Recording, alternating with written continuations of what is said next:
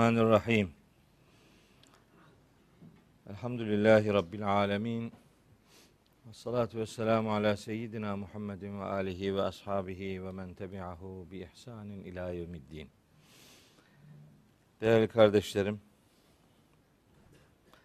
hepinizi selamların en güzeliyle, Allah'ın selamıyla selamlıyorum. Allah'ın selamı, rahmeti, bereketi, afiyeti, mağfireti üzerinize olsun.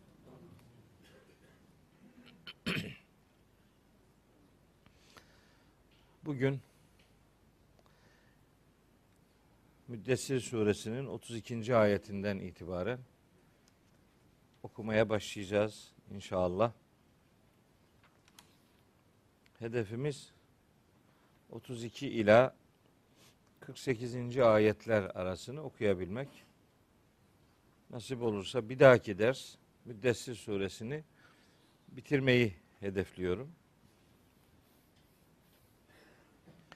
Biraz önce Mustafa hocamla beraberdik. Yavaş gidiyor, çok yavaş gidiyor dedi. Ben de dedim ki hani belki bekliyordu ki tamam biraz hızlanırız filan diye. Bizim zaten derdimiz bitirmek değil, başlamak dedi. Dolayısıyla olabilir. Daha da yavaş olsun. Yani hızlı bir şekilde bir sureyi bitirdik. Ne olacak? Bir tane daha bitir, bir tane daha bitir. Hızlı bitirmek marifet değil. Benimki böyle. Bizim gemi yavaş gidiyor. Ama her ayeti okurken başka ayetler de devreye giriyor. Öyle olunca böyle gidiyor. Tabii bir bir sunum yaptığınız zaman o sunumdan izleyen herkesin eşit derecede istifade etmesi mümkün değil. Bazılarına göre biraz daha istifadesi geniş olur. Bazılarına göre biraz orta olur. Bazılarına göre biraz az olur. Bazı derslerde mesela böyle Arapça gramer tahlilleri yapıyorum. Biliyorum ki büyük çoğunluğun dikkatini çekmiyor. Niye?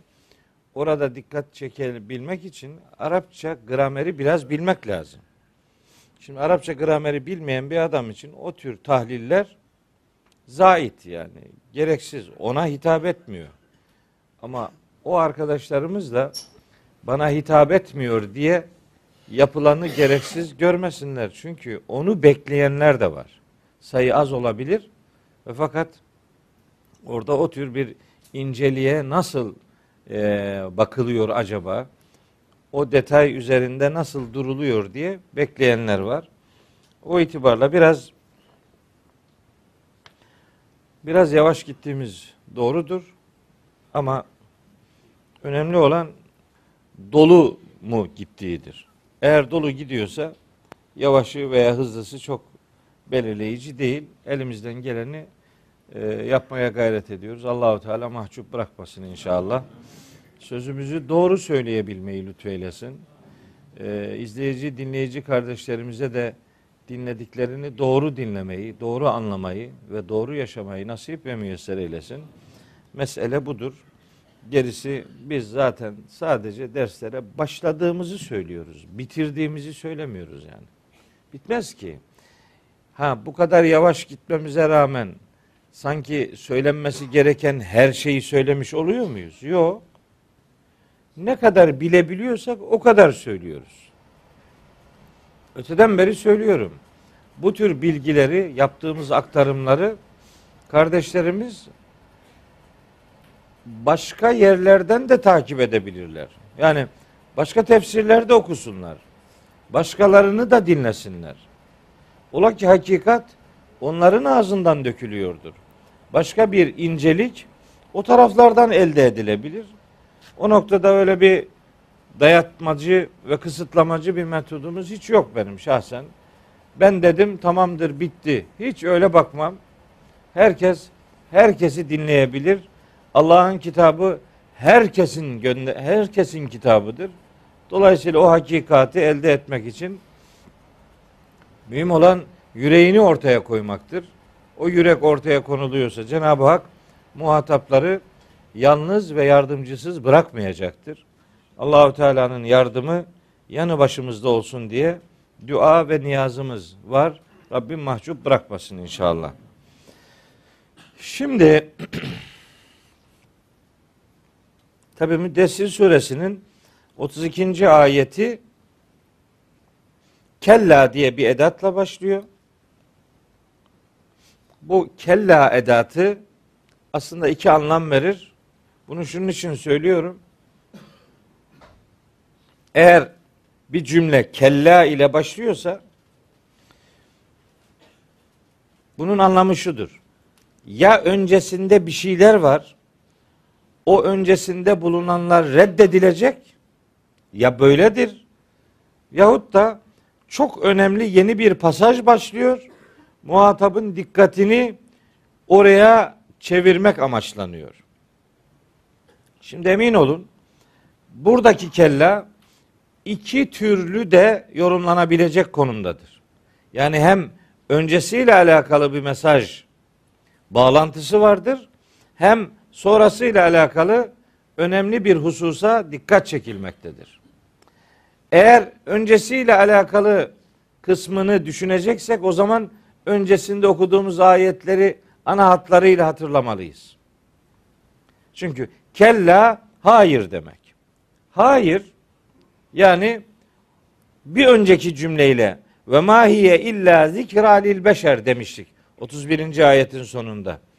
Bu anlatılanlar insanoğlu için gerçeğin hatırlatılmasıdır. Ama kella nerede? Hayır. Anlamıyor adam. Hatırlamak istemiyor. Neyi hatırlamıyor? İşte Sakar cehennemi ile alakalı hususiyetleri anlamak istemiyor. Sakar cehenneminin ne kadar büyük bir felaket içerdiğini anlamak istemiyor. Yani Sakar'la alakalı Allah'ın verdiği bilgilere itibar etmemenin ötesinde kendi hezeyanlarının peşinde yürümeye devam ediyor vatandaş. Hala tefkir yapıyor.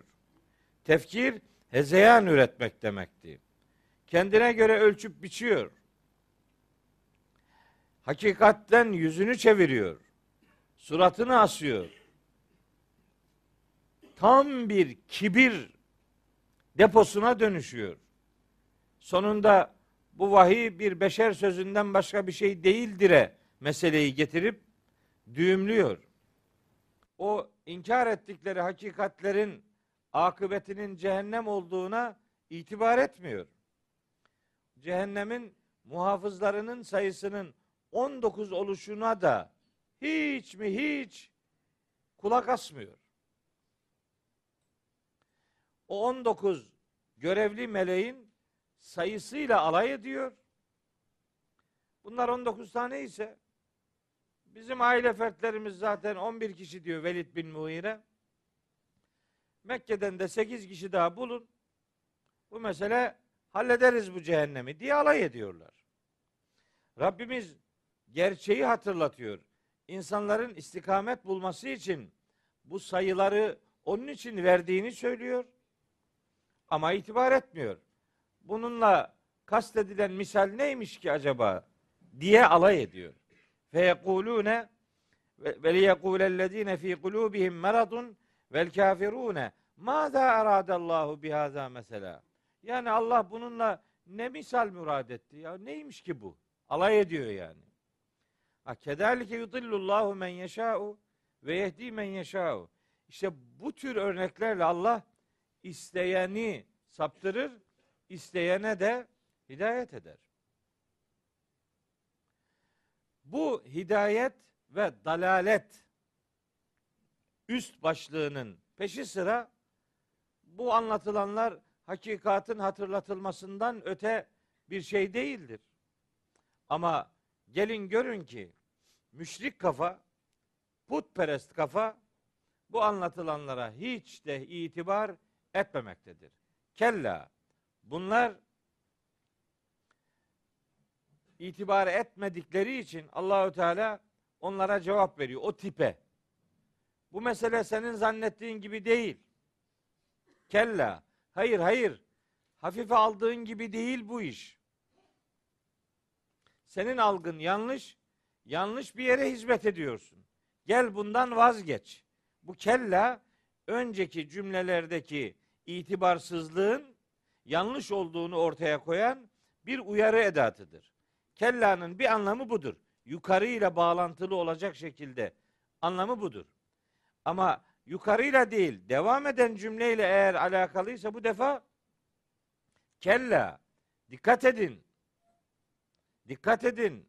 Muhakkak ki gerçek şudur. Dikkat edin. Bu defa hayır manası vermiyoruz ona.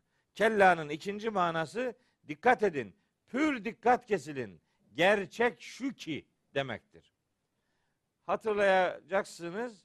Ben bunu Alak suresini işlerken o Alak suresinin 6. ayetini anlatırken bu detay üzerinde durmuştum. Yani Arapçada kelimeler, kavramlar çok anlamlı olduğu gibi Arapçada edatların da çok anlamlılığı vardır. Çok anlamlıdır edatlar. Her edata standart bir anlam vermek doğru değil. Kur'an'ın icazı dediğimiz şey zaten buradan beslenir. Yani söz kısadır, mesaj oldukça geniştir. Kella bunun örneklerinden bir tanesidir. Kella ister hayır iş sizin zannettiğiniz gibi değil manasına gelsin. İsterse gerçek şu ki dikkat edin aman aman gözünüzü dört açın. Her iki durumda da bir dikkat çekicilik manası bu edatta var. Sonra üç şeye yemin ediyor Allahu Teala. Vel kamer vel leyli iz edber ve subhi ida esfer. Dikkat edin. Aya yemin olsun. Dönüp gitmekte olan edbere arkasını dönmek. Dönüp gitmekte olan geceye yemin olsun. Ve subhi ida esfer ağarmakta olan, başlamakta olan sabaha yemin olsun. Şimdi bir teknik bilgi vermek durumundayım. Teknik bilgi niye veriyorum? Kur'an-ı Kerim'de pek çok ayette yemin ifadeleri vardır.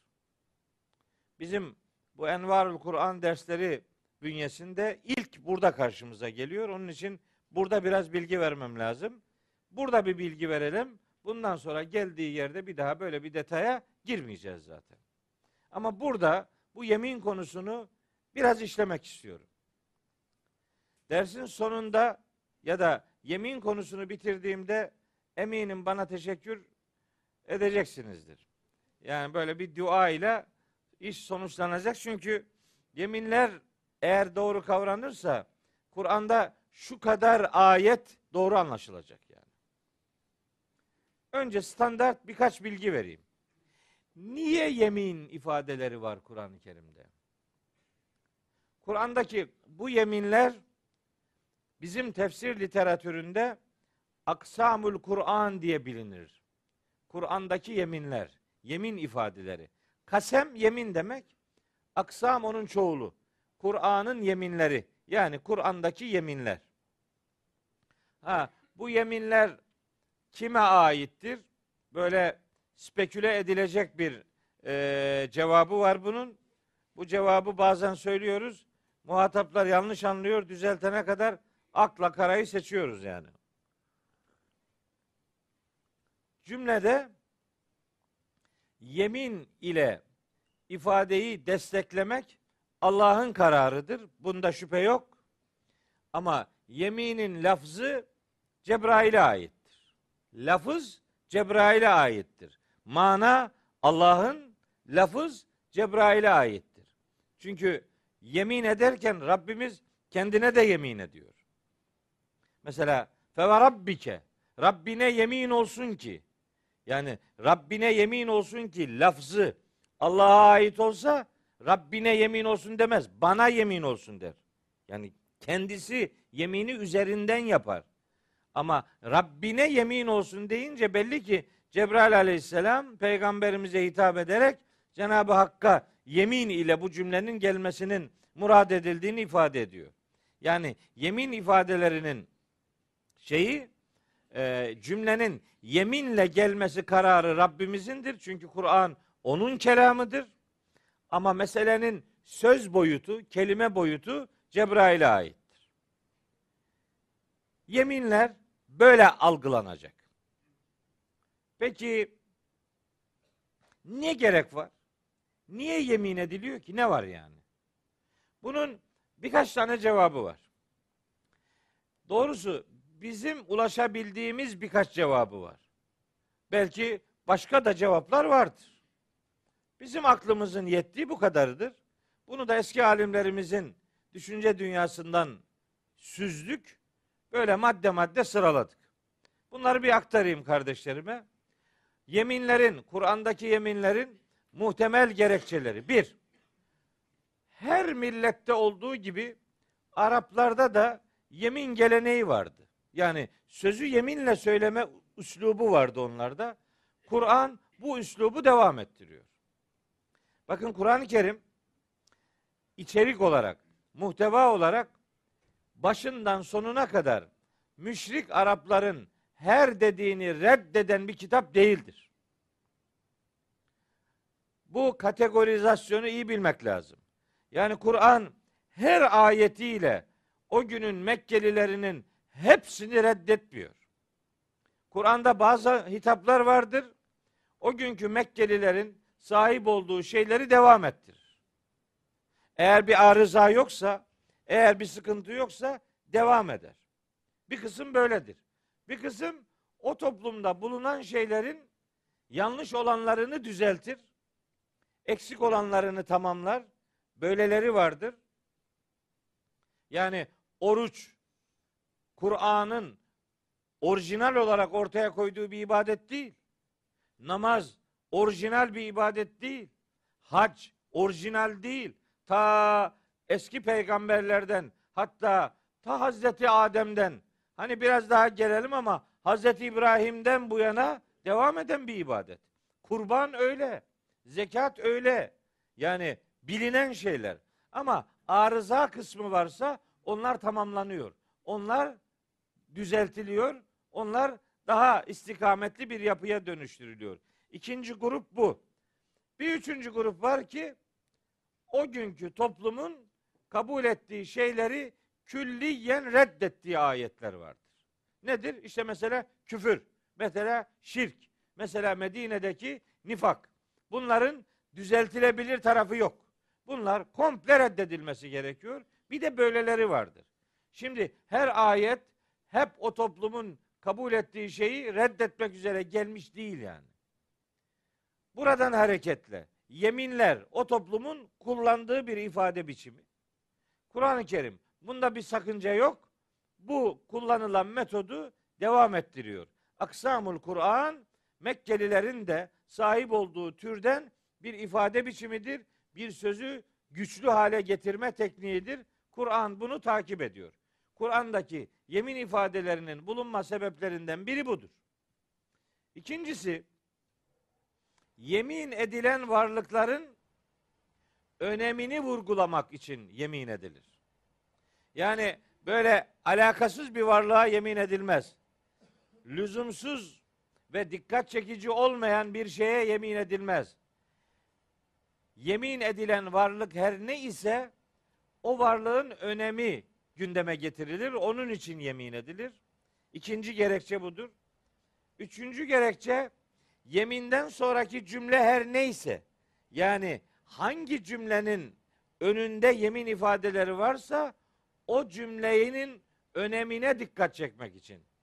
Yani yemin olsun Allah'a yemin ediyorum ki işte yağmur yukarıdan aşağıya yağar. Ne yemin ediyorsun buna? Bu zaten bu herkesin bildiği bir şey. Burada yeminli bir durum yok yani. Yani çok sıradan şeyler için yemin edilmez. Önemli, çok ciddi bir konu vardır. O konunun daha inandırıcı olması için yemin ifadeleri kullanılır. Üçüncü gerekçe bu. Dördüncü gerekçe nelere yemin yapılabileceğini göstermek için bu yemin ifadeleri kullanılır. Böyle aklıma esti. Şimdi biraz da şuna yemin edeyim diyemez insanlar. Neye yemin edileceği bu Kur'an'daki yemin ifadeleriyle öğrenilir. E siz tabi bakmayın. Mesela Kur'an-ı Kerim'de Kur'an'a yemin vardır. Vahye yemin vardır. Ama bizimkiler yeminle alakalı kullanımlarına mesela Kur'an'la ilgili şöyle bir yeni argüman eklemişlerdir. Kur'an çarpsın ki. Böyle yemin olmaz işte bak. Yeminin nasıl olacağı öğretildiği gibi neye yemin yapılacağı da öğretiliyor. Kur'an çarpsın. Çarpmaz. Kur'an çarpmaz işte yani. Böyle yemin olmaz. Mesela adam yemin ediyor. Vallaha billaha. O yemin değil. Vallaha öyle yemin olmaz. Bunun usulü var. İşte o, o usulü öğretmek de Kur'an'daki yemin ifadelerinin bulunma gerekçelerinden bir tanesidir. Ve yeminle alakalı çok önemli bir detay size ifade edeyim. Yeminlerin Kur'an'da bulunmasının en önemli sebeplerinden biri de neye yemin ediliyorsa yemin edilen şeyin mahşerde insanlara şahit tutulacağını onlara öğretmektir. Yani Rabbimiz neye yemin etmişse diyelim ki aya, diyelim ki güneşe, diyelim ki vahye, diyelim ki yıldızlara, diyelim ki filanca şehre, filanca dağa, filanca hakikate, zamana, şuna buna her neyse. Neye yemin ediliyorsa yemin edilen şey insanın şahidi olacaktır. Onu öğretmek için. Güneş şahidiniz olacak. Ay şahidiniz olacak. Gündüz şahidiniz olacak. Gece şahidiniz olacak. Her ne ki seninle alakalıdır. Mahşer sabahı o sana şahitlik edecek. Allah'a hiçbir şeyi gizli ve saklı bırakamayacaksınız mesajı verilir. Şimdi bakın mesela yemin ederken mesela Allah'a neden yemin ederiz? Yani yeminimizde gündelik hayatta kullanımımızı ifade etmek istiyorum. Vallahi demekteki kastımız ne bizim? Allah şahidim olsun demektir. Heh, işte bu mantık Kur'an'ın yeminlerinde de vardır. Ve duha kuşluk vakti şahidiniz olacak. Ve leyli idâ seca bastırdığı zaman gece de şahidiniz olacak. Ya vel asri akıp giden zaman şahidiniz olacak.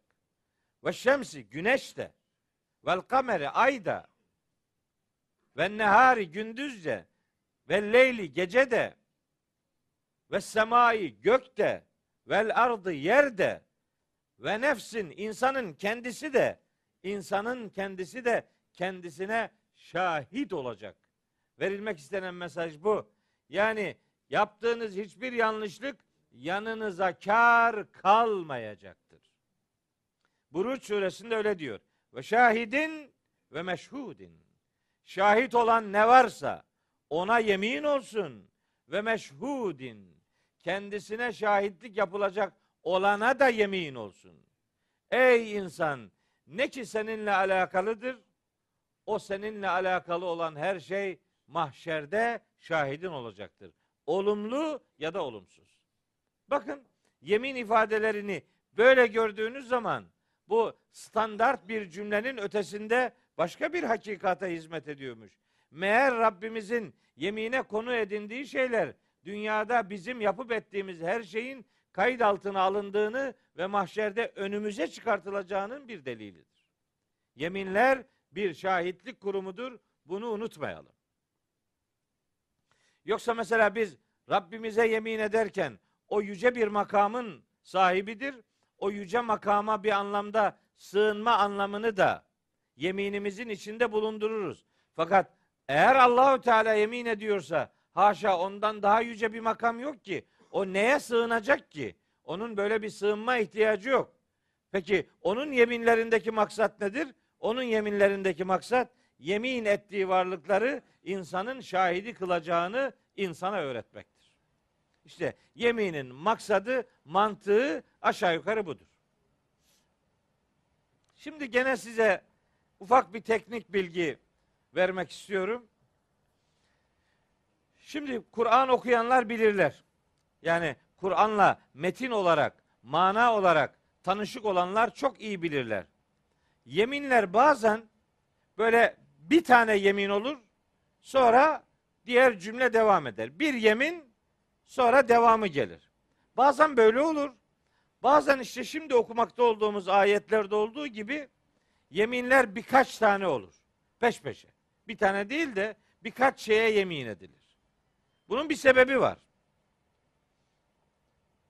Eğer yeminler birkaç tane ise peş peşe ise demek ki inkar edilen konu çok ciddi.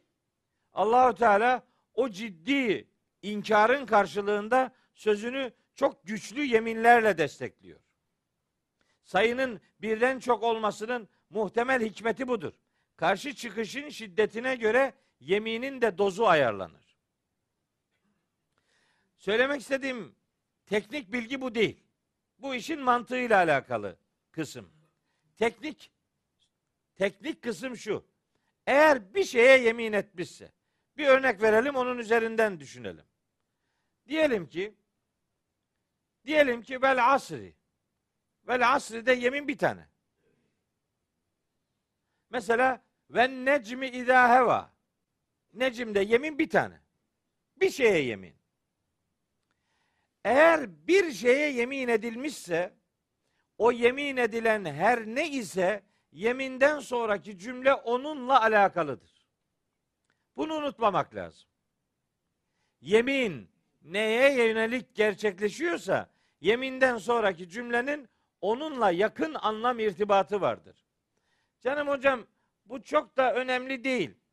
Yani canım hocam derken bana canım demek anlamında değil. Yani ne varmış anlamında söyledim yani. Kendi üzerimden öyle bir e, şey peşinde değilim. Yani ne olmuş? Çok da mı önemli bu? Çok önemli bu. Niye? Bunun önemini kavramazsa bir adam her neye yemin edildiyse onun tercümesinde sorun yaşar. Şimdi örnek veriyorum. Vel asri. Asra yemin olsun. Peki asır ne? Şimdi eğer asrı doğru anlamak istiyorsanız o devam eden cümleyle onun anlamını birlikte düşüneceksiniz. O zaman bulunur bu. İnnel insane lefî husr. Muhakkak insanoğlu ziyandadır. Ancak iman edip salih amel işleyenler, birbirine hakkı ve sabrı tavsiye edenler bu ziyanın dışındadır. Şimdi o asır bu ayetlerle anlaşılacak. Adam asra ikindi namazı diyor. Veya asra işte e, üzüm suyu böyle şiralar var ya işte onun çok Türkçesini bilmiyorum. O o manayı veriyor. Vel asri akıp giden zaman demektir. Ömür, ömür yani ömür. Ömrün şahidin olacak ey muhatap. Ömrün akıp giden zaman şahidin olacak. Sense hüsranın içerisine dalıp gittin. Akıp giden zamana dikkat et. Yoksa ziyana düşüyorsun. Haberin olsun. Gün geçiyor. Zaman gidiyor. Şimdi o manayı bulursan vel asriye doğru mana verirsin. Yoksa ikindi namazı der durursun. İkindi namazı değil kasıt. Mesela ve necmi izâ heva. Bak şimdi. Açın mealleri görürsünüz. Battığı zaman yıldıza yemin olsun. Ya batmış yıldızın neyine yemin ediyoruz? Battı zaten. Doğuyorsa bunun bir anlamı olur yani. Batan yıldız çok da bir kıymetli değil. Battı gitti. Kayan yıldız da diyorlar. Batan yıldız da diyorlar. Niye böyle diyorlar biliyor musunuz? Ha. Zannediyor ki necim kelimesi her geçtiği yerde yıldız manasına geliyor.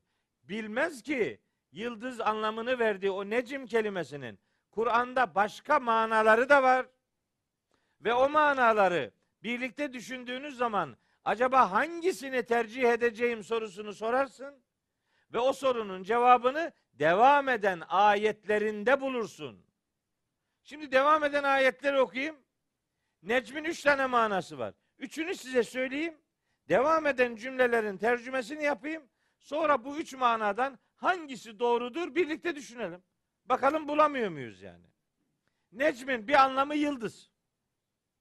Yaygın anlamı yıldız. Doğru. İkinci anlamı vahiy yani Kur'an. Üçüncü anlamı ise gövdesiz bitki, ot.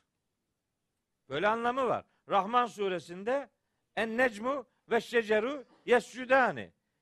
Gövdesiz bitkiler ve gövdeli bitkiler Allah'a secde ediyorlar. Altıncı ayet.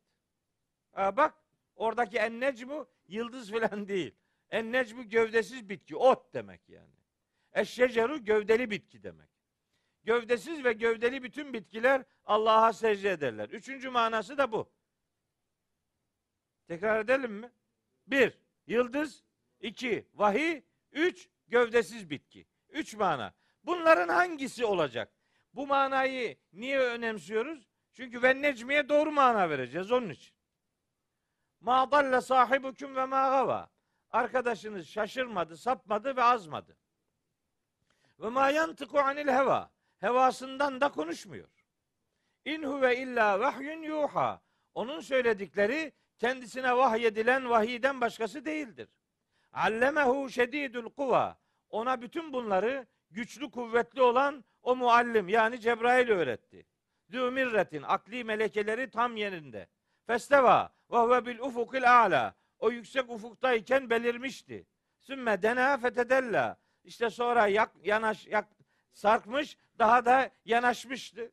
Fekâne kâbe kavseyni evedina. İkisinin arasındaki mesafe iki o yay mesafesi kadar hatta daha da yakın olmuştu. Ne anlatıyor şimdi? Bu otu mu anlatıyor? Yıldızı mı anlatıyor? Vahyi mi anlatıyor? Bu kadar basit. Neye yarıyormuş? Buna yarıyormuş işte. Buna baktığınız zaman, buradan baktığınız zaman bir ayeti olsun doğru anlamaya yarayacaksa bu bilgi doğru bilgidir. Faydalı bilgidir. Bunu zahit görmenin bir alemi yok. Çok önemli bir soruyu çözer. Böyle bakarsanız. Ha bu yolu zannetmeyin ki ben buldum. Yok.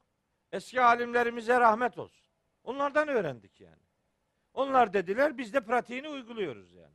Elhamdülillah bir sıkıntı yok çok şükür. Şimdi bir, bir verdiğim bilgi bu. Mesela onu daha böyle pratiğe dönüştürerek söyleyeyim. Mesela eğer böyle bir kupaya yemin ediyorsanız şu kupaya yemin olsun ki dedikten sonra kupaya yemin olsun ki elektriğin lambası güzel yanıyor. Olmaz.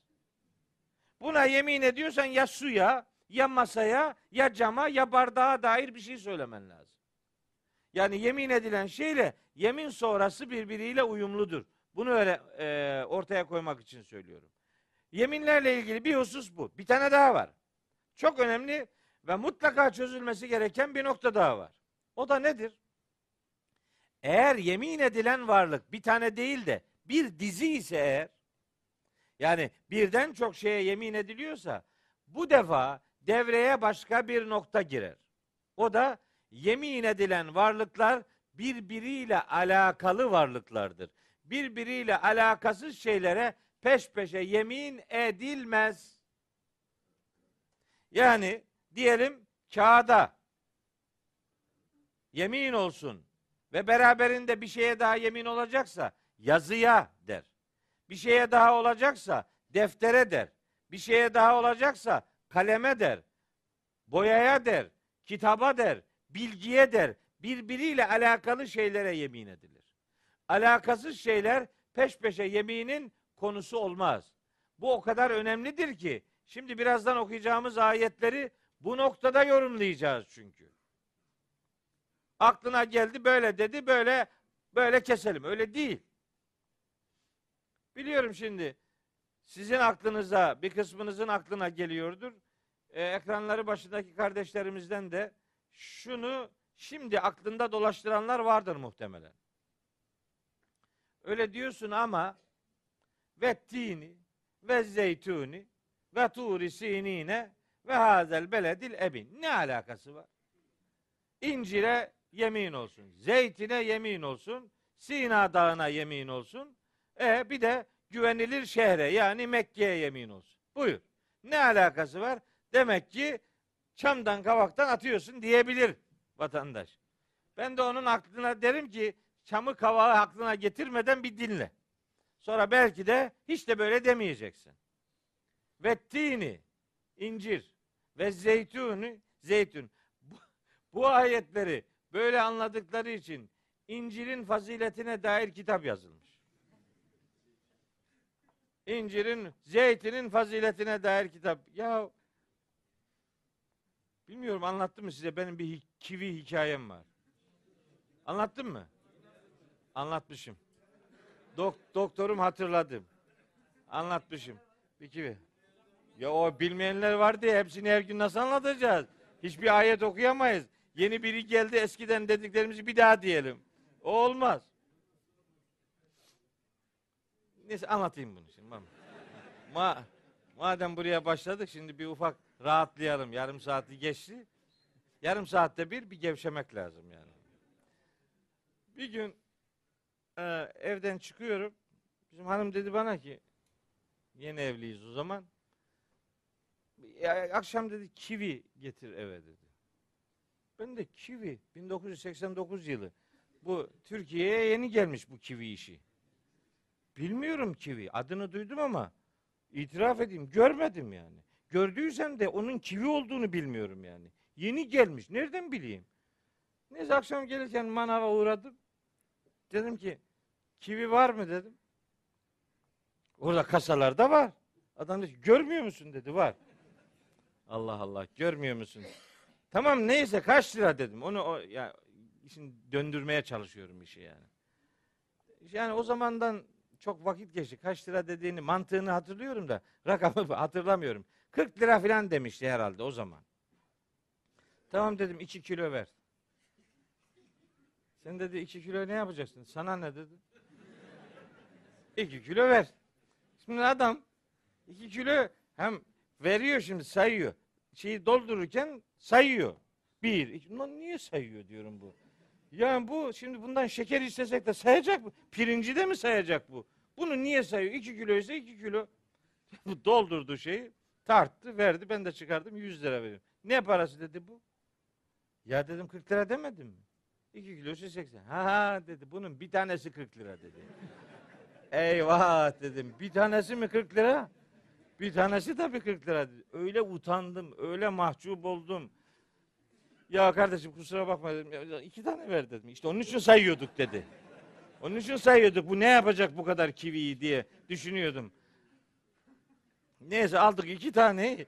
Şimdi çıkarken diyor bana ki arkadaş sen şimdi muhtemelen bunun nasıl yeneceğini de bilmezsin. Bunu böyle ağzına alma. Dilin, ağzın, damağın yanar dedi. Bu soyularak yenir dedi. E o kadar da değil dedim. Ne o kadar da değil. Aynen öyle yapacaktım. Yani gider gitmez ağzıma alacaktım onu. Şöyle manavdan çıkmayı zor bekliyorum yani. İşte uyarınca dedim la demek ki bu soyularak yenilmiş. Neyse eve yakın. Eve gittim dedim ki ya bu ne dedim ya? Bunun bir tanesi 40 lira bu nasıl bir şey dedim ya. Öyle dedi bu. Öyle. Bir bakalım nasıl nedir dedi. Ne var bunda dedim yani. Bu kadar 40 lira olur mu ya? 40 lira benim neredeyse maaşımın yarısı yani. Acayip bir rakam yani. Çok uçuk bir rakam. Bunu ha böyle üstten aşağıya bir kestim. Bir baktım. O kadar bir güzel ki görüntüsü. Bir tanesini böyle üstten aşağıya kestim. Bir tanesini de yan kestim. Bakayım yan nasıl görünüyor. Dedim ki hanıma dedim ki Fatma dedim bunlar yenmez. Bunları vitrine koy dursun. Bu kadar mı güzel olur bir meyvenin içi ya? Ne kadar böyle tezyinatın her türlüsü var be ya. Hey Rabbim dedim. O zaman dedim ki ya Rabbi incire yemin ediyorsun. Kiviye etse. Kivi ne kadar güzel yani. Yani incir, zeytin, işte, zeytini yiyorsun. Hele acıysa zaten ağzın buruşuyor. Yemin, yemin edilince de niye buna yemin etti diye aklına geliyor yani. He, öyle, temelin dediğini burada anlatamayız. İş sıkıntılı. Temelin şirazesi yok. Kaptırıyor gidiyor. Neyse oraya girmeyeyim. O zaman aklıma geliyordu yani acaba bu niye böyle yani? Yemin edilecekse mesela böyle daha daha üstün meyveler var yani. Tabi meseleyi yeminler konusunu incelemeye başladığım zaman vakti zamanında aa bir baktım ki buna incir ve zeytin demeye mecbur değiliz.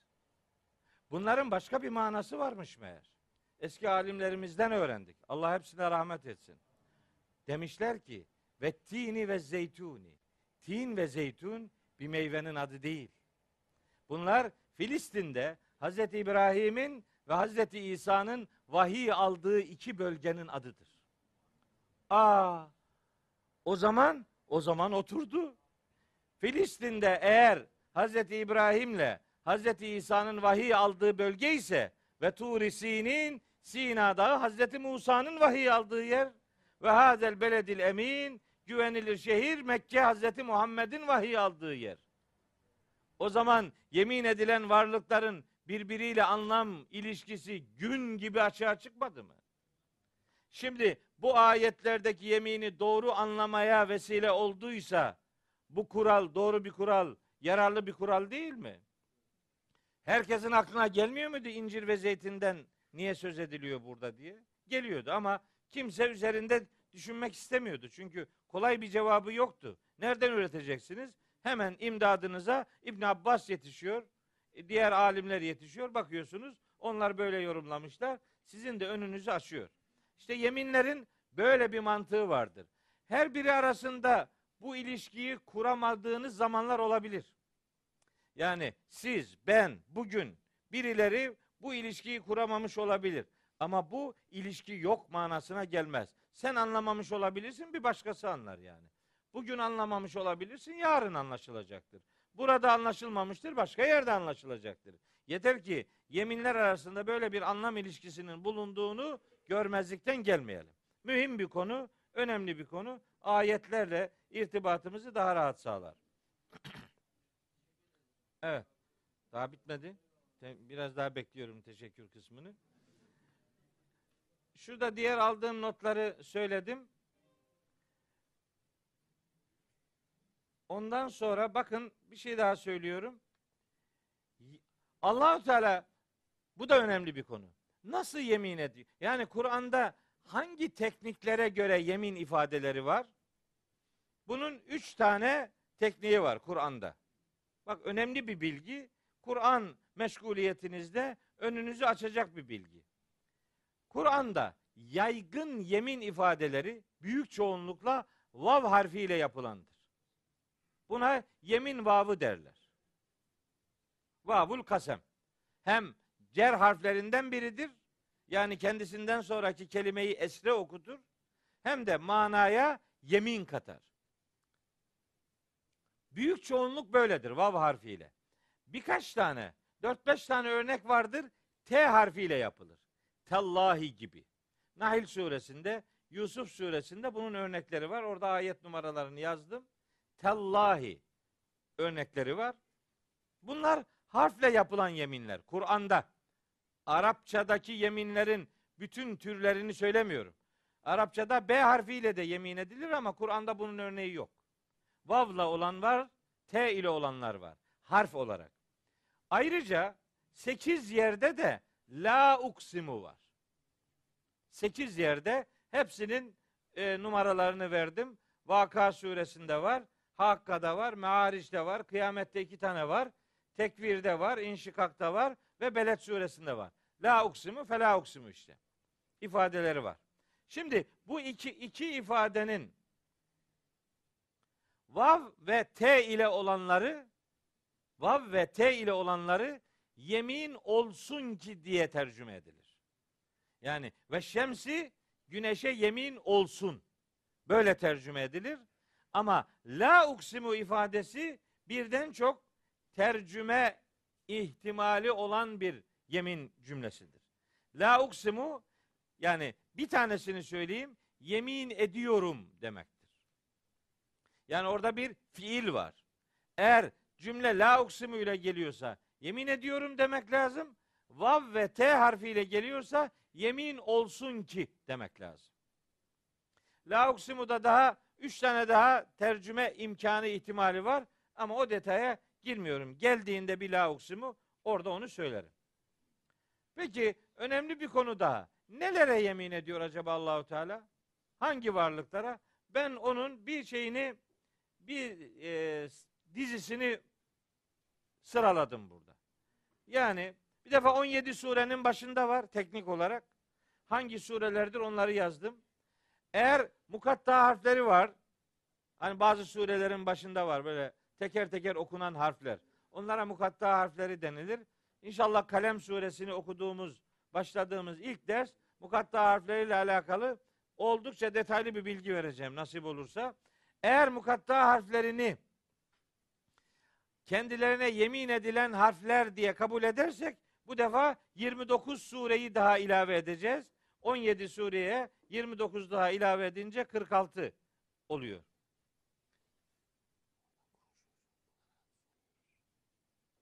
...46 oluyor. Yani 17 sureye 29 daha ilave ederseniz mukatta harflerini de sayıp onlara da Allah yemin ediyor diye kabul ederseniz yeminle başlayan surelerin sayısı 46'ya çıkıyor. Neredeyse Kur'an'ın yarı sayıdaki suresi değil mi? 114'ün yarısına çok yakın 46. Nelere yemin ediliyor? İşte Allah'a var, Kur'an'a var, kitaba var, vahye var, kıyamet günü, ahiret, nefis, melekler, rüzgarlar, insanlar, canlılar, yeryüzü, kara, deniz, gök, yıldız, gezegen, güneş, ay, dağ, şehir, vahyin indirildiği bölgeler, zaman, asır, gece, gündüz, fecir, sabah, kuşluk vakti ve belli geceler. He, hepsini saydım yani aşağı yukarı. Şimdi bunlara bakın. Bunlarda insanla ilişkili olmayan bir şey var mı? Hayır. Demek ki Allah neye yemin ediyormuş? İnsanla doğrudan ilişkisi bulunan varlıklara ve bizatihi kendi kudretine yemin ediyormuş. Nelere yemin ediliyorun sorusu bu verdiğimiz listede cevabını bulur. Şimdi yemin ifadeleriyle alakalı aşağı yukarı söyleyeceklerim bunlar. Bu genel bilgilere sahip olduktan sonra şimdi ayete bakalım. Bu mantığımızı devam ettirerek ayeti anlayacağız. Neye yemin ediyor? Vel kamer. Bir, hilale. Ay. Ama kamer yani e, bile, bileceğiz ki bu şimdi ay dediği zaman ayın böyle bir hilal kısmı vardır. Başlangıç kısmı. Ondan sonra dolunaya doğru bir süreci vardır. Değil mi? Hilal ilk dördün, dolunay son dördün yeniden hilal. Böyle bir seyri var. Burada şimdi kamer kelimesi muhtemelen hilal manası kastediliyor olacak. Kamere yemin olsun.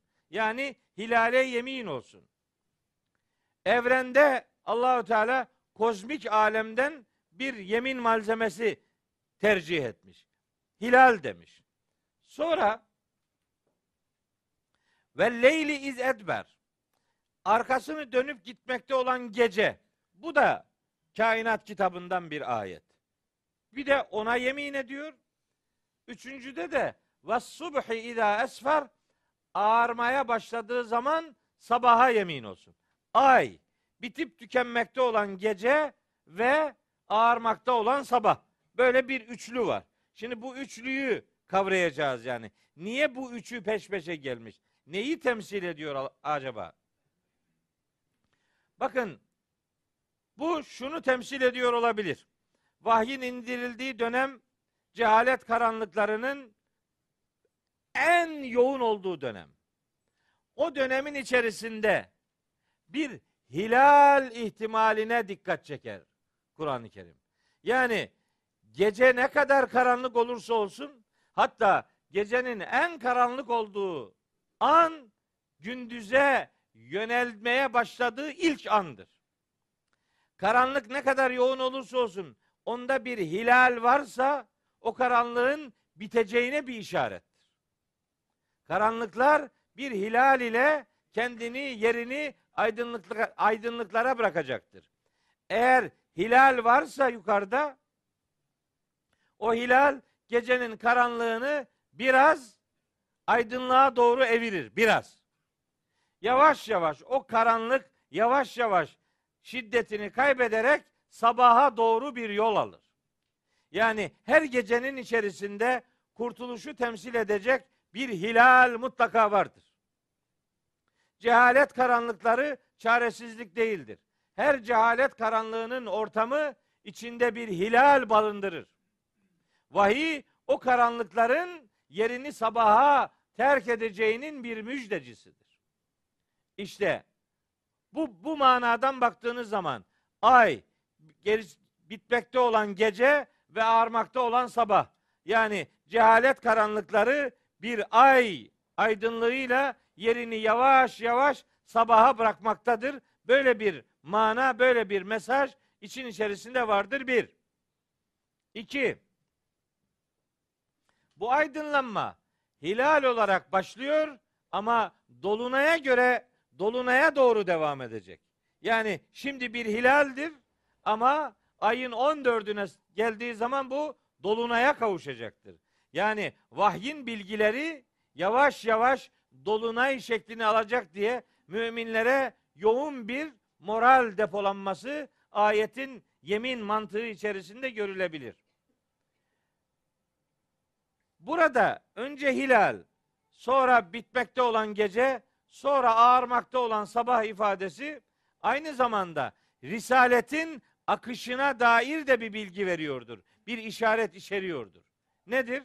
Risale, bu ayetler geldiği zaman Risaletin hilal dönemleriydi bu.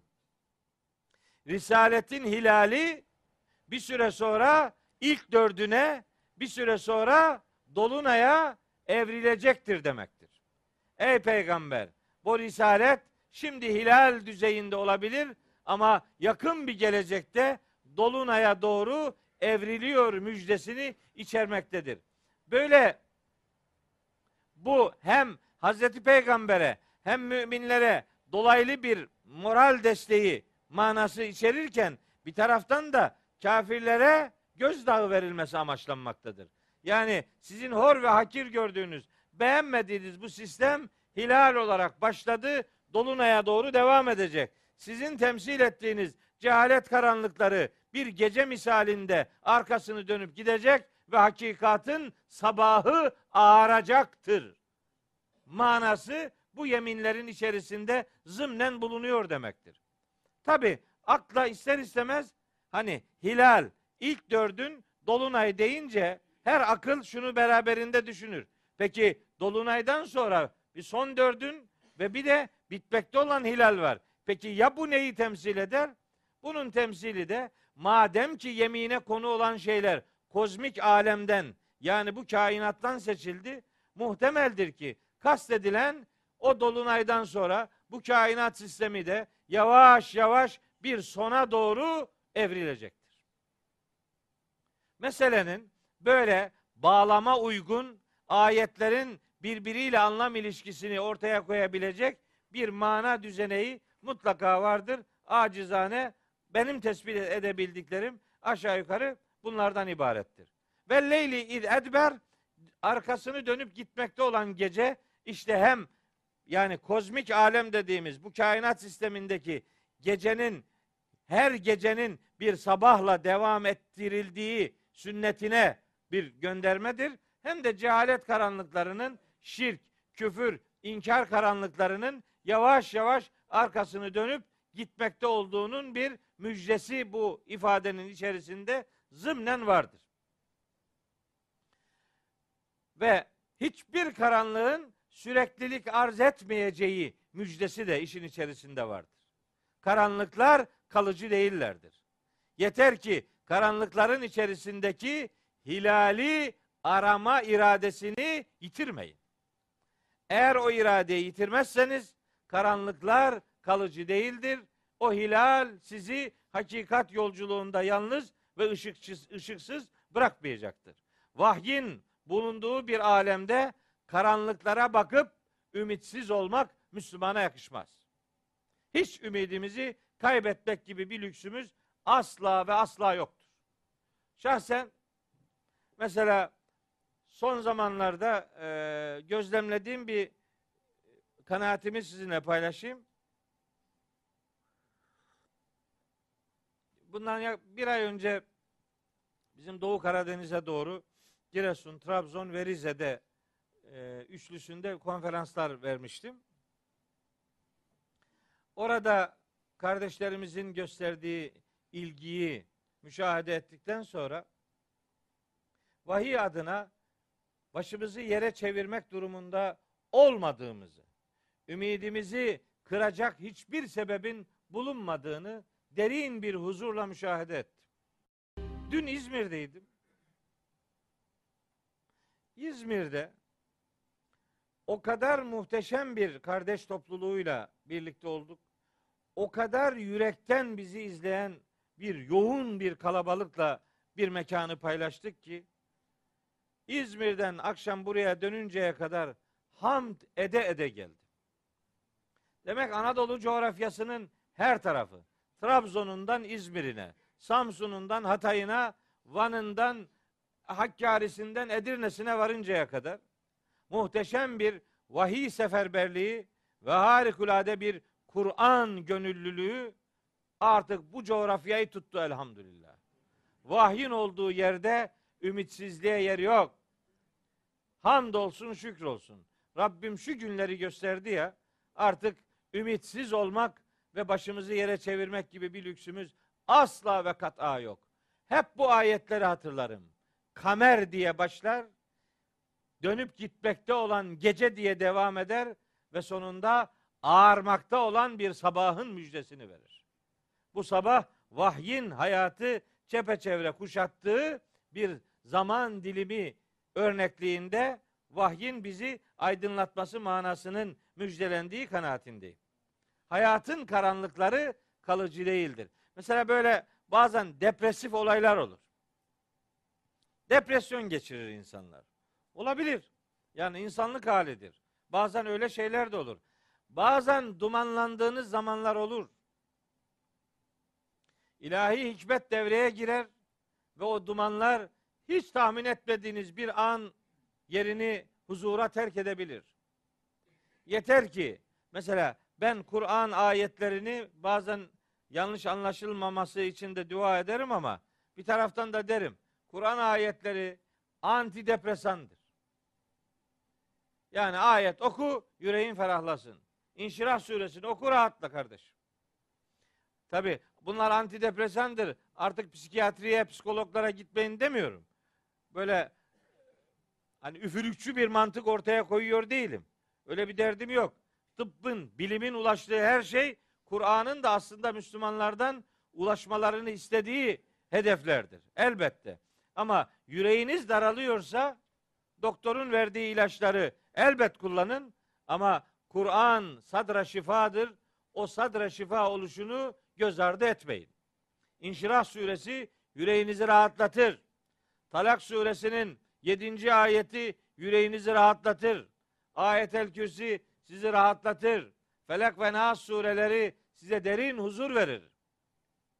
Yani ayetler ama anlayarak okursanız. Anlamadan okudun mu? Ha işte şeyi okudun İnşirah suresini ha da Tin suresini.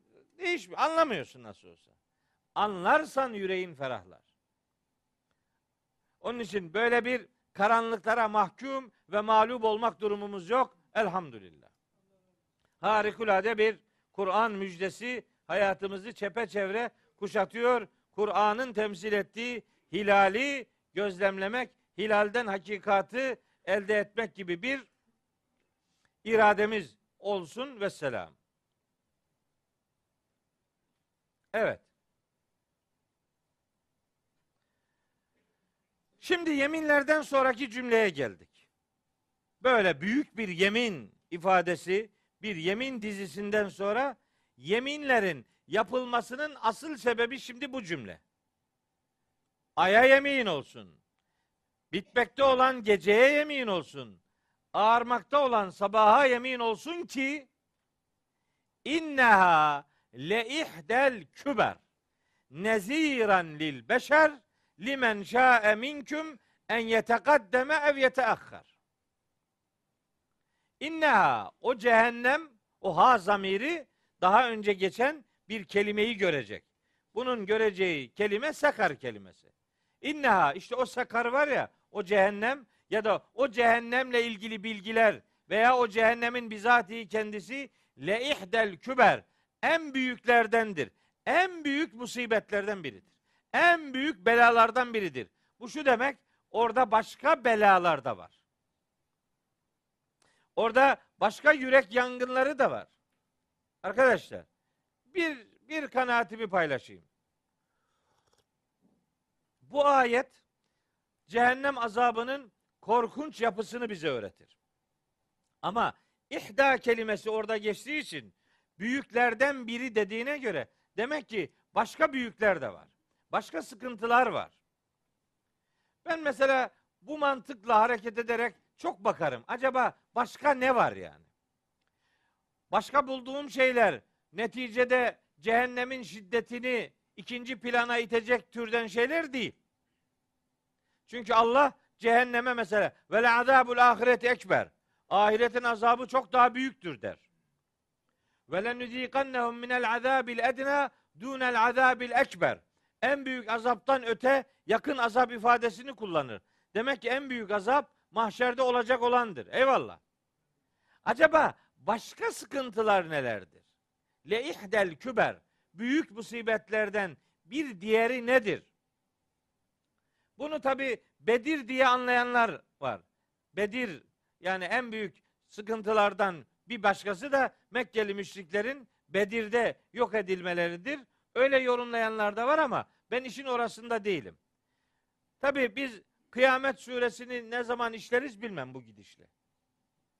Ama hani ha işleriz veya işleyemeyiz bilmem. Bu surenin 36 şey yani Kıyamet suresinin 36, 37, 36 değil. 31, 32, 33, 34, 35. ayetleri var. 31'den 35. ayetlere kadar. Bakın mesela ne diyor orada? Diyor ki Rabbimiz Estağfirullah. Fela saddaka ve la salla. Bu olumsuz insan ne hakkı tasdik etti ne de Allah'tan yana, haktan yana bir tavır geliştirdi. Yani cehennemlik adamdan söz ediyor. Ne saddaka tasdik etti ne de salla Allah'a yaslandı. Allah'tan yana oldu. Yani hem tasdik etmedi hem de Allah'tan yana olmadı. Bazı mealleri açıp bakarsınız o fela saddakaya zekat vermedi manası veriyor. Ve la sallaya da namaz kılmadı filan. Bunun sadaka ve namazla ilgisi yok bunun. İnançsızlık problemi burada. Ne tasdik etti ne de Allah'tan yana oldu. Tam bunları yapması gerekirken ve lakin tam tersine döndü. Tasdikin zıddı olarak kezzebe yalanladı. Sallanın zıddı olarak da tevella yüz çevirdi. Yani hakkı yalanladı ve haktan yüz çevirdi. Yapması gerekenleri yapmadı, yapmaması gerekenleri yaptı. İki ayet. Sümme sonra da bütün bunlar yetmiyormuş gibi zehebe ila ehlihi yetematta.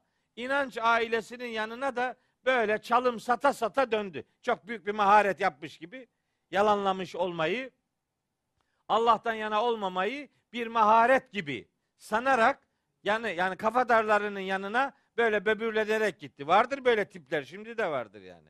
Allah'a karşı imansızlığı bir maharet gösteren algılar vardır yani. Müslümanlara veya İslami değerlere saldırıyı bir maharet gibi bir övünç sebebi gibi sayan tipler vardır. Aynı yani. O gün öyleydi, bugün de versiyonu değişiyor. Mantığı aynı. Şimdi bunlara Allahu Teala mahşerde diyecek ki 34 ve 35. ayetler. Kıyamet suresi. 75. surenin iki ayet. Allahu Teala bu tiplere diyecek ki Evlâ leke fe evlâ. Sümme evlâ leke fe evlâ.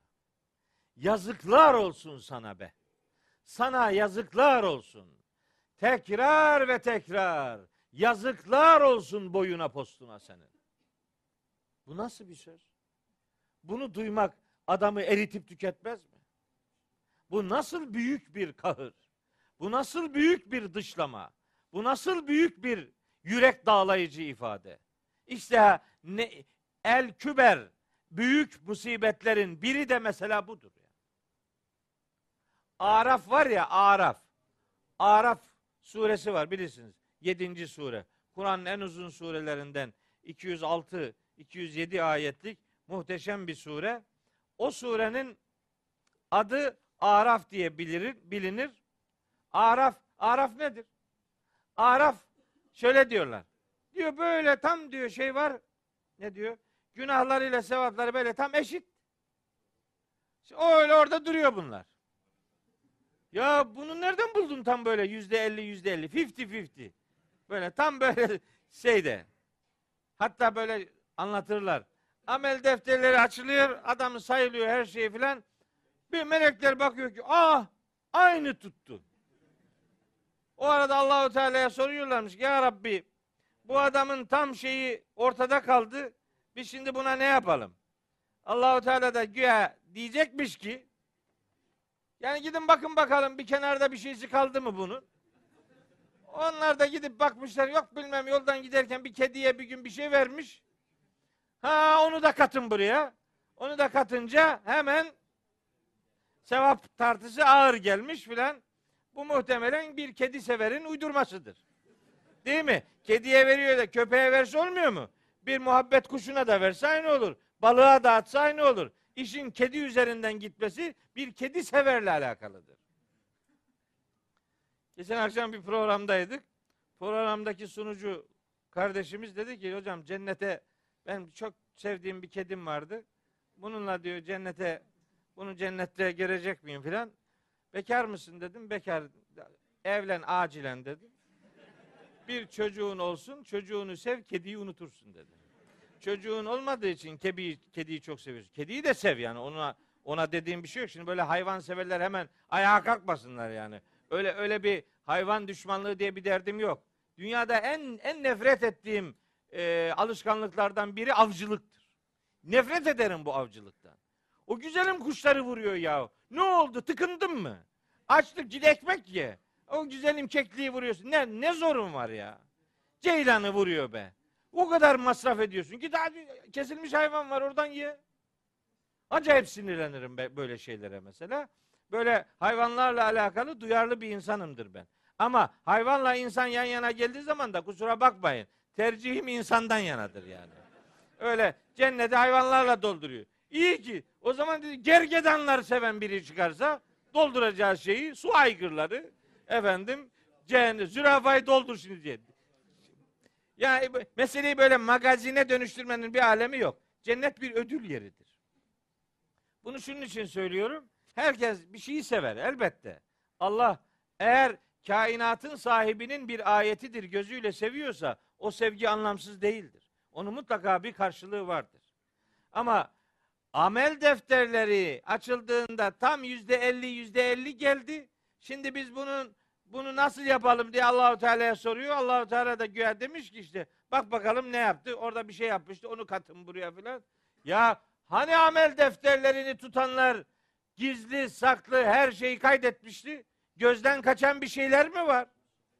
Allahu Teala'nın bilmediği bir şey mi var? Sen şimdi güya ne yapmaya çalışıyorsun be? Bir öyle yüzde elli, yüzde elli gelmez o hiç. Ne yüzde ellisi ya? Eğer tavırlar, sevaplarla günahlar yüzde elli ise devrede iman varsa iman daima yüzde elli birdir. Yüzde elli, yüzde elli gelmez bu. Boşu boşuna böyle magazinel şeylerin peşine koşmanın bir alemi yok canım. Evet. Araf işte amelleri birbirine eşit olanların bulunacağı üçüncü mekan.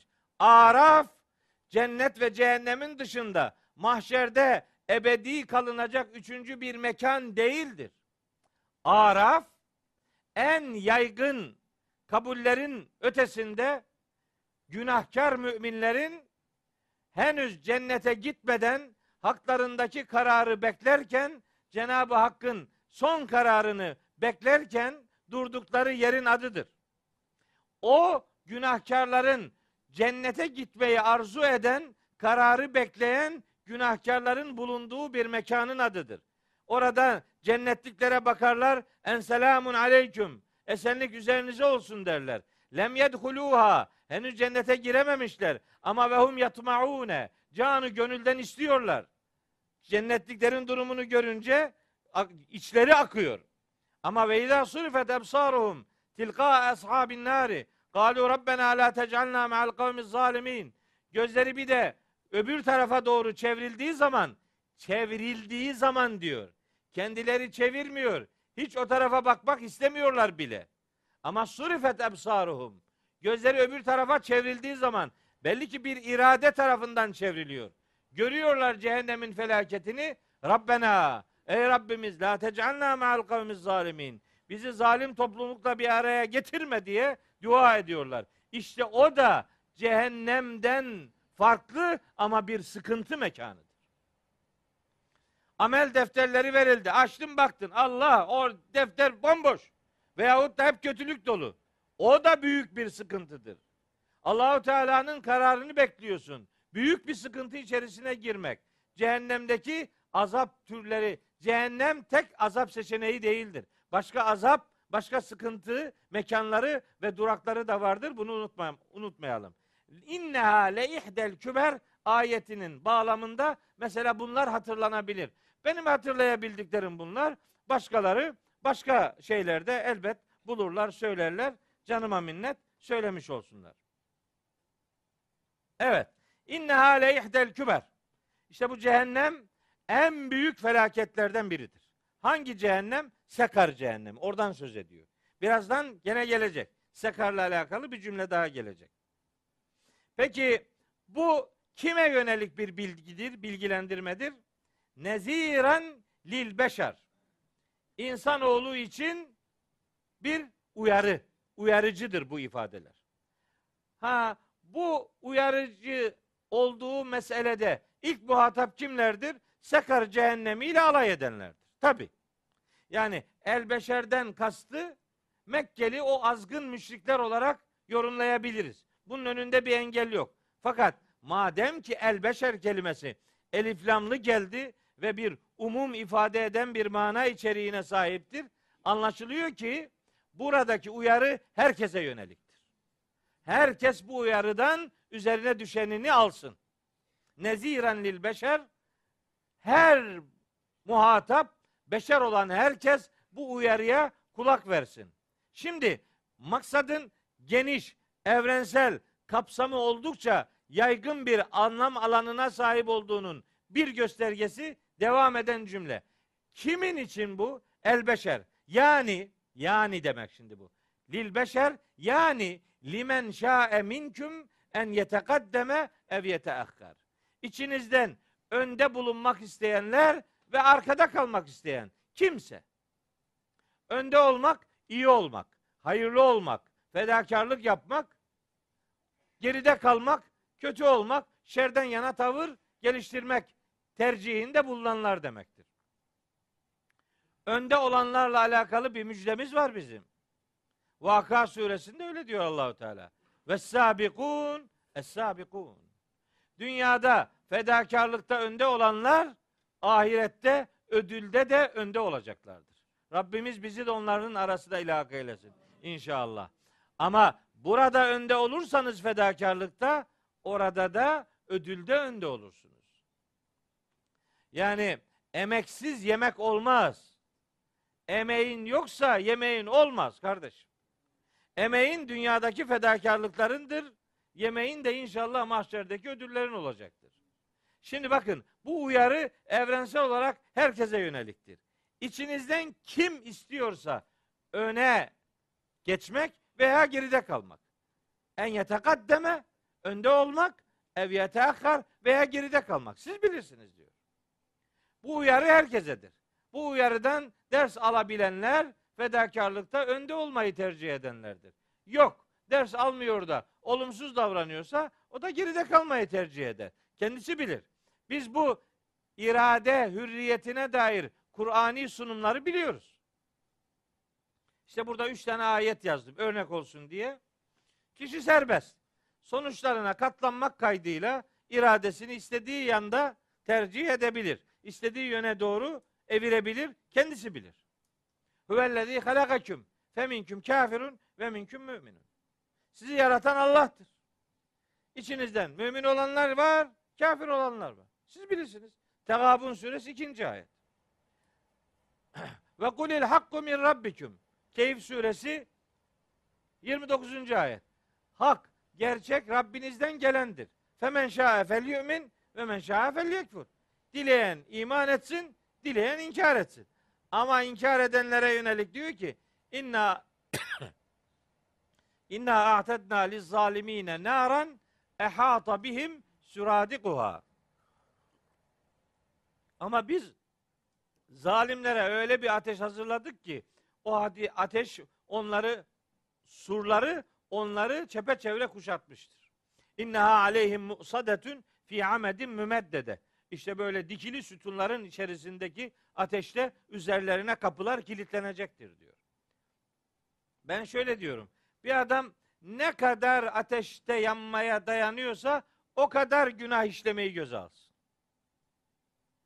Ne kadar dayanıyorsan dayanan var mı? Var mı böyle? Dokunsana. Ufak çocuklar mesela. Cis cis dersiniz elini geri çeker. Bazen çekmez. Ama bir anlasın orada bir sıcaklık olduğunu. Bak ki daha dokunuyor mu oraya? Ufak çocuk bile neyin tehlikeli olduğunu anlar ve oraya elini dokundurmaz. Sen güya cehenneme inanıyorsun. Güya şu kadar ayetler geldi. Şunları şunları yapanları ateşe atacağım diyor Allahu Teala. Hiç tınladığın yok.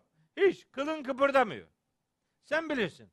Ne kadar ödül istiyorsan o kadar fedakarlık yapacaksın. Ne kadar ateşe dayanıyor, dayanacaksan o kadar günahı göze alacaksın.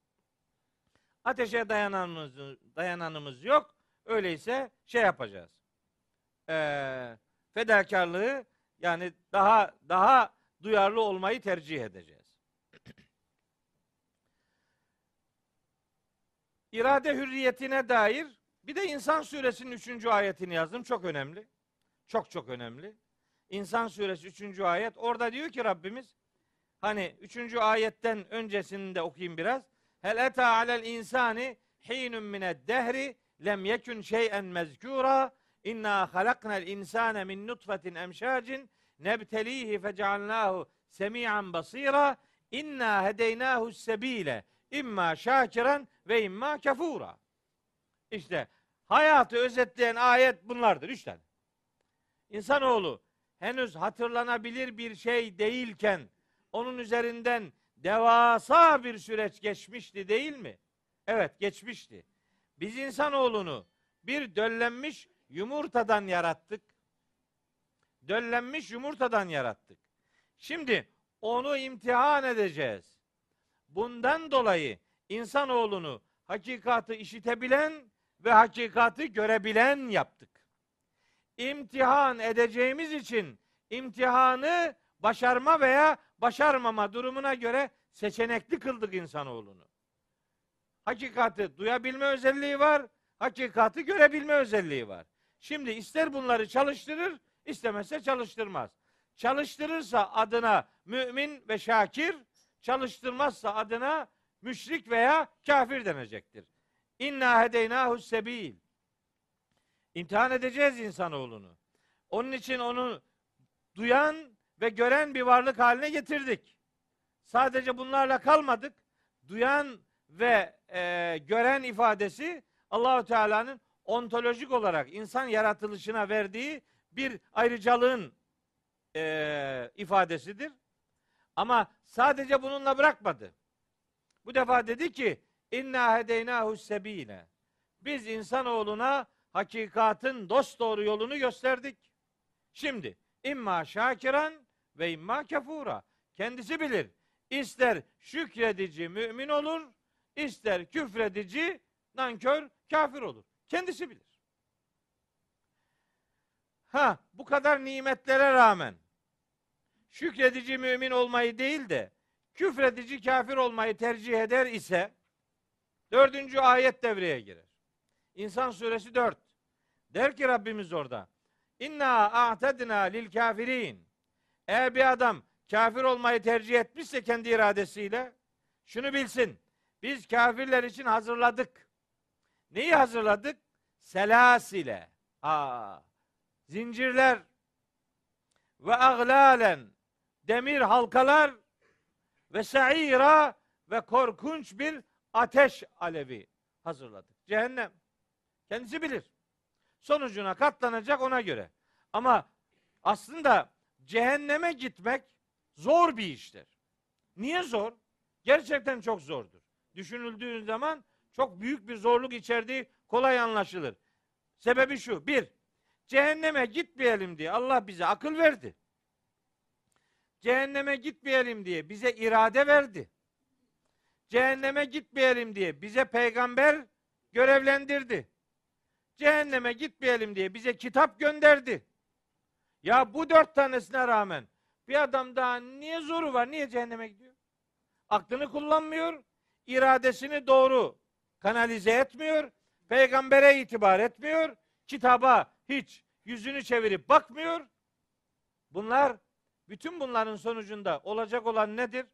Bunların sonucunda olacak olan Leyl suresinde haber verilen şu husustur. Allah Allah. Sen bilirsin diyor Allahu Teala. Sen bilirsin sen. Ben karışmıyorum. Bakın ne diyor? Leyl suresinde. Ve leyli idâ yagşa. Etrafı kapladığı zaman geceye yemin olsun. Ve nehar idâ tecella. Göründüğü zaman gündüze yemin olsun. Ve ma halakat zekera vel unsa.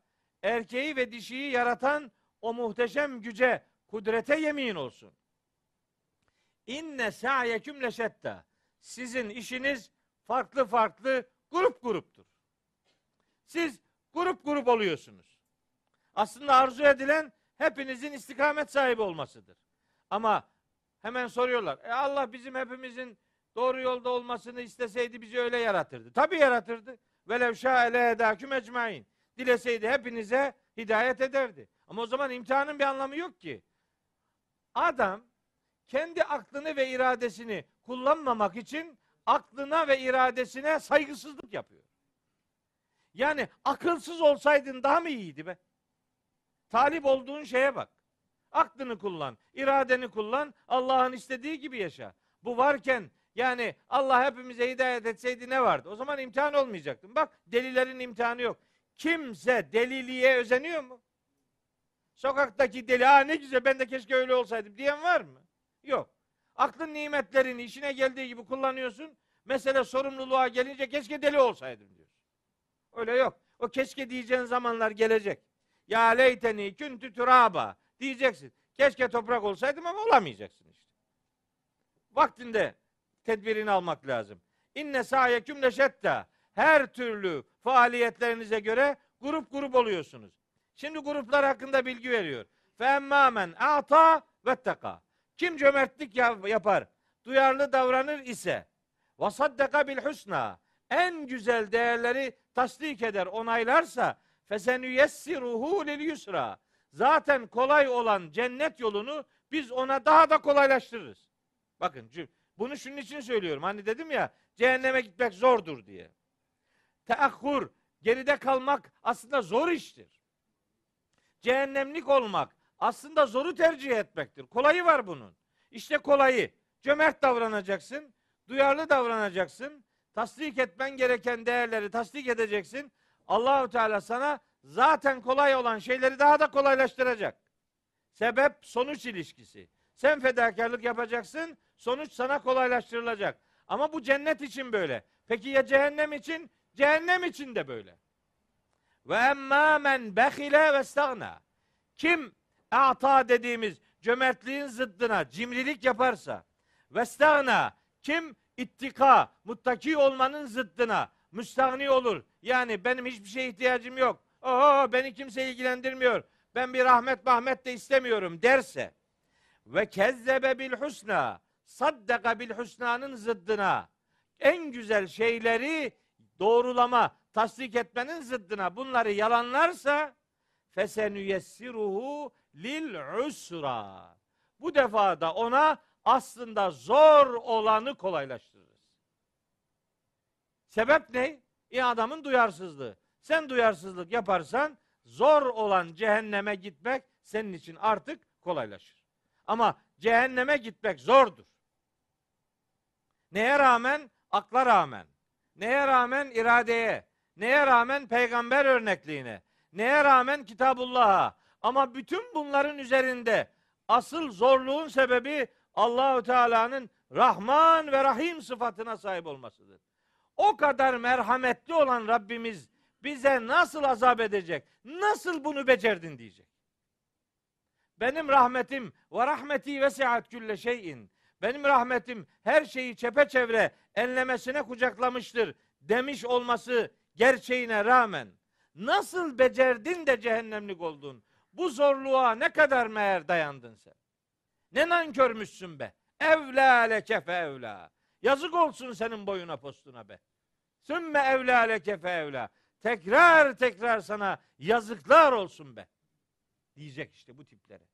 İmtihan işte bu ayette buna vurgu var. Neziren lil beşer. Bu bilgiler herkese yönelik birer gerçeğin hatırlatılmasıdır. Birer öğüttür. Birer uyarıdır. Limen şa'e minküm en yetekaddeme ev yeteahhar. İçinizden kim fedakarlık yapmakta öncülük pozisyonunu tercih eder ya da geride kalmayı tercih ederse kendisi bilir. Sonucuna kendisi katlanacaktır. İmtihan seçeneği zorunlu kılar. Seçenek ya hayırdan ya da şerden yana tercihte bulunabilme imkanının verilmesidir. Evet. Tabi 37. ayet itibariyle ancak bu kadar oldu bugün. Ee, bir buçuk saat oldu. Yeni bir konuya başlayıp yarım bırakmak istemiyorum. Sadece yarım bırakmak değil. Burada anlatacağım o kadar şey var ki. Şimdi buradan şeyden gelirken şu küçük odadan oradaki Murat dedi ki hocam oho 31 tane kağıt var burada. Bunlar bitecek mi bugün? Anladı adam işi. Bu kadar kağıt biter mi? Bitmedi. Yarısı bitmedi. Hatta Twitter'dan paylaşmıştım.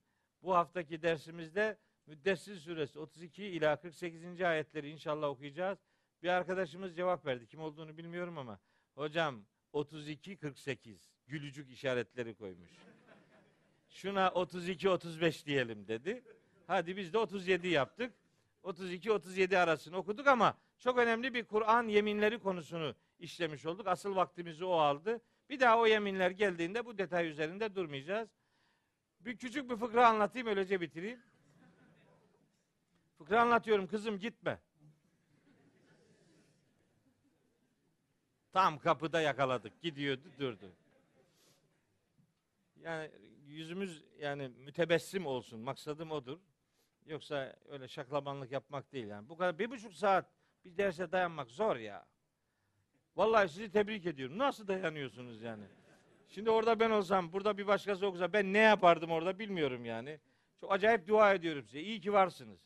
İyi ki bu yüreğiniz burada. Sizin samimi yüreğiniz bizi de diri tutuyor elhamdülillah. İyi bir sinerjimiz oluştu. Allah sizi de bizi de rızasından ayırmasın. Bizim oflu biri İmam Hatip'te okuyormuş. Bir türlü Arapçadan geçemiyormuş. Lan bir sene, iki sene, üç sene yok. Bir türlü geçemiyor. Hoca da bu adamı imtihan etmekten bıkmış. Lan demiş şuna çok kolay bir şey sorayım da. Yani hiç olmazsa cevap versin de ben de niye geçirdim, keşke geçirmeseydim demeyeyim yani. İçim rahat olsun. Böyle çok kolay bir şey sorayım, versin cevabı da ben de geçireyim demiş. Gelmiş öğrenci imtihana tam. Demiş ona ki oğlum söyle bakalım Allah kelimesi isim midir, fiil midir? Bu, bu, bu soru olur mu ya? Ayıp ya. Bundan soru olur mu? Allah adam ne kadar bıktı. Ne kadar ümitsiz vaka karşıdaki yani. Şimdi ben öğrencilerime derim ki ya yalvarsan da bırakmam seni. Fakat bir kısmı ayaklarıma yatıyor. İlle bırak beni diyor. Ona da dayanamıyorum. O da kalıyor yani. Benden kalan adam zaten demek hiç mecali yok yani. Yok. Elini hiç uzatmıyor bu. Değil mi? Ağaca tırmanmak için ağaca sarılmak lazım. Siz de ağaca sarılırsa destek olursunuz, yardım edersiniz, çıkar adam. Ama adam ağaca sarılmamış uzakta duruyor. Nasıl yardım edeceksin ona? Olmuyor bazen. Bu fıkradaki de böyle. Demiş ona oğlum söyle. Allah kelimesi isim midir? Hem de isim kelimesini biraz bağırarak söylüyor. İsim midir? Fiil midir? Yani isim midir? isim yani. Anla da işi. O da dedi ki Allah kelimesi fiildir dedi. Ya adam kahroldu. Fiildir. Öyle mi dedi? Fiil. Yani mazi fiil. Evet dedi. Mazi fiildir. Peki muzarisi nasıl geliyor? Mazisi Allah'sa muzarisi de yallah dedi. Allah seni ıslah etsin dedi. Çek git. Ne kütükler var meğer. Yani Allah kelimesini tanımayacak kadar bu kadar meseleye yabancı bu adamın imtihanı geçmesi mümkün değil. İmtihanı geçebilmenin yolu birkaç şarta bağlanmış. İşte o şartlar takaddüm dediğimiz fedakarlıkta önde olmak için aklını ve iradesini devreye sokup peygamberimiz örnekliğinde ve Kitabullah'ın efendim rehberliğinde bu hayatı başarma gayretiyle donanımlı olalım diye dua ve niyazım vardır. Bir sonraki ders nasip olursa 38. ayet itibariyle başlayacak ve inşallah devamını getireceğiz.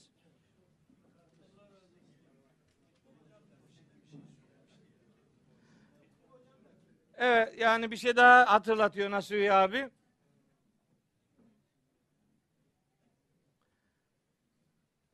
Ben sizi göndereyim. Allah yolunuzu açık etsin. Allah selamet versin. Bir dahakinde görüşürüz inşallah. Allah'a emanet olun.